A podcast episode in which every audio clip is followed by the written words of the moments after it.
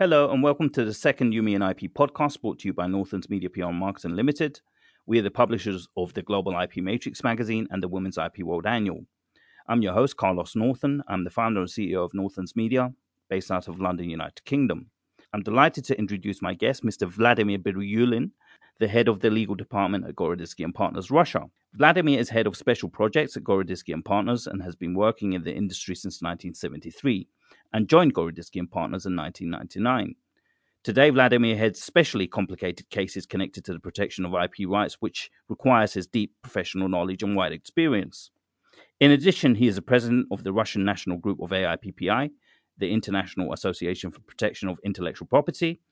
Vladimir often speaks at Russian and international events on various issues of industrial property design and regularly publishes in the Global IP Matrix magazine, writes a Russian column in the Managing Intellectual Property magazine, and others. He also participates in the development of legislative acts of the Russian Federation in the field of IP. Hello and welcome to the show, Vladimir. It's a pleasure to have you on today. How do you do, Carlos? Thank you for inviting me for a chat with you in these difficult COVID times. In any case, in any case, I miss face-to-face meeting. You know, distant discussions are a feeble sub- substitution of personal meetings. Yeah, um, these are, um, but we have to do what we have to do at the moment, Vladimir, as you can imagine. There's not uh, many events or conferences going on at the moment, which is a bit of a, you know, it's a bit of a, a, a, a bad sign for us at the moment. But, you know, things are starting to get better. Um, anyway, Vladimir, let's get straight into it. Tell us a bit about your background and how you got into the uh, area of uh, intellectual property. After I graduated from the university 100 years ago or so, you know, I'm 75 already and still knocking about. I was commissioned to India to work as an English interpreter. When I came back, I found myself at the crossroads without knowing what to do. One sunny day, I passed by the USSR Chamber of Commerce and Industry and dropped in. I thought there would be some vacancy in connection with international relations because I spoke a bit of English which I do also now. There was a slot at a lower level, a department for patenting inventions. It was all the same for me, oh, so I had to be enrolled somewhere. So I joined them, and that was in 1973. And I stuck there for many years until now. Okay, amazing. I mean, Gorodisky and Partners is uh, well the biggest and most recognized law firm in Russia. Um, what made you move? Um, uh, what, what made you actually make the move to work for the law firm back in '99? And um, what was you doing before you joined um, and Partners? Before I joined Gorodisky and Partners, I worked at uh, IP law firm under the uh, Chamber of Commerce and Industry. After the collapse of the USSR, a new law firm, Gorodisky and Partners, was organized. The firm was new, but the people were the same. In fact, it, that was a change of identity, nothing else. And since then, I'm with Gorodisky and Partners, and intellectual intellectual property became my way of life. So the fate had it uh, that I should stick with IP for my life. Okay, amazing, amazing. I mean, we have a great relationship with um, you guys, Gorodisky Partners, and um, you, you you have also contributed um, very interesting content to our magazine, the Global IP Matrix, including your latest installment, um, the uh, Eurasian Patent Office, the new convenience. Can you tell us a bit about this article and why you chose this topic? Uh, you know, the Eurasian Patent Office was set up years ago. To an extent, it resembles the European Patent Office mm-hmm. but is more modest in its scope and size. In its scope and size, it issues unitary patents for inventions in eight countries. From its inception, it, it dealt with invention patents, but as time went on, they thought it would be convenient to expand their activities to registration of designs. The initial idea was followed by extensive diplomatic efforts, international talks, and contacts with WIPO, Mm-hmm. Finally, all formalities were completed, and now the Eurasian Patent Office is bracing, uh, has uh, begun to receive design applications. This is a very important development in the activities of the Eurasian Patent Office. It also may be interesting for applicants in many countries who would like to have one patent in eight countries instead of eight patents. Okay. I mean, when did the Eurasian Patent Office um, start to receive these applications, um, uh, Vladimir? Uh, you know, it was uh, delayed to some extent, but it uh, started to receive design applications from the 1st of June this month. And there have been filed already several design applications, as far as I know. Yeah, I was going to say there's probably been an influx of um, applications um, since this has come into play, right? Yes. Okay. I mean, um, will obtaining a Eurasian patent um, be cheaper than obtaining, say, eight national um, design patents? You know, if we talk about designs, we do not we do not talk about eight countries because so far only five countries uh, completed all formalities for being able uh, to uh, uh to to receive uh, patent applications for mm-hmm. designs. Mm-hmm. These are Azerbaijan, Armenia, Kazakhstan, Kyrgyzstan, and Russia. Okay. Belarus, Tajikistan, Turkmenistan have not yet completed all the formalities. Therefore, the applications filed with the Eurasian Patent Office will not cover uh, these three countries. We are expecting that they will complete the formalities we, in the near future, but we never, pre- uh, never may predict when it will happen. Okay. You've listed five countries, members of the Eurasian Patent Organization, that have signed the yes. protocol on the protection of industrial design. Um, that was some time ago. Are there any new developments in the process?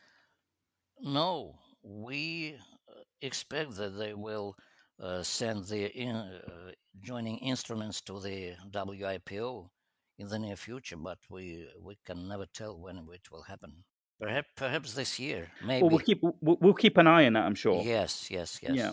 Um, over the last few years, we've received amazing content from your colleague Anton Melkinov and Valery Medvedev, and mainly by yourself, Vladimir, um, in our publication. Can you tell me why it is important to continue to share your knowledge um, with publications like the Global IP Matrix and how this has benefited you and Gorodisky and partners?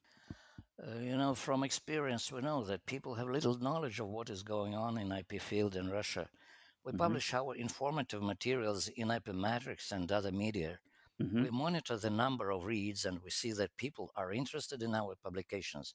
Mm-hmm. We also have feedback from our readers and we are and we gladly share all information that we have about Russian IP. Amazing, amazing. Yes. I mean, I hope we get uh, many more um, uh, uh, installments from yourself in the future. I mean, we have already have a great relationship with you guys, um, and have been working with you for quite a few years now. Excuse me, I just wanted to add that I like writing, and it is a very good exercise for the brain. Fantastic, fantastic, and, and a, and a magnificent brain you have, um, Vladimir. So, um, you know, we hope you continue to use that brain and and um, contribute to yes. our publication. It's better seen from the outside than from inside of me. fair enough, fair enough. Um, Vladimir, Little Bird tells me that you're a, a collector of vintage cars. Is that correct? Yes, this is correct. This is somewhat outside intellectual property, but since you asked this question, I can say that I became interested in cars much earlier than in IP. Oh wow! so, so how long have you been collecting for? As I said, I'm 75 already. In oh, wow. in 1959, I was 14 years old. Russia and the USA exchanged expositions in the respective countries. The Americans brought to Moscow many things that they could boast of, also uh-huh. their cars. There were brands that we know nowadays, as well as those that are they that are not in the limelight today, such as DeSoto and others. Among those cars, there was a car by General Motors Impala, which is the name of an African antelope. Uh-huh. The year 1959 was an apex of era style in the automotive industry.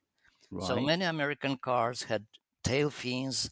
Impala had a had horizontal wings on the backside which mm-hmm. made it look like a bird. Oh, wow. As a youngster, I could not dream of that car at that time, but I carried that dream through all my life. And mm. when I started traveling to US, I made first acquaintance and then I became friends with Jace Holman, a US trademark attorney. I asked him to find an Impala and send it to Russia, which he did in 2014. I enjoyed it for a year. Then the fate had it so that the taxi driver went on the red light and I crashed into him at the speed of 40, oh, 40 mph. oh, the car suffered badly. I could not afford losing it, and it took me four and a half years to repair it. Oh, well. Body, body parts had to be found in the US junkyards, which was not easy as you may understand. Now, now I finished uh, its repairs and uh, will use it uh, throughout the summer.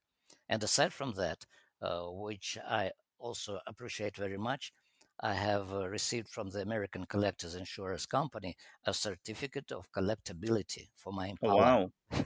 wow.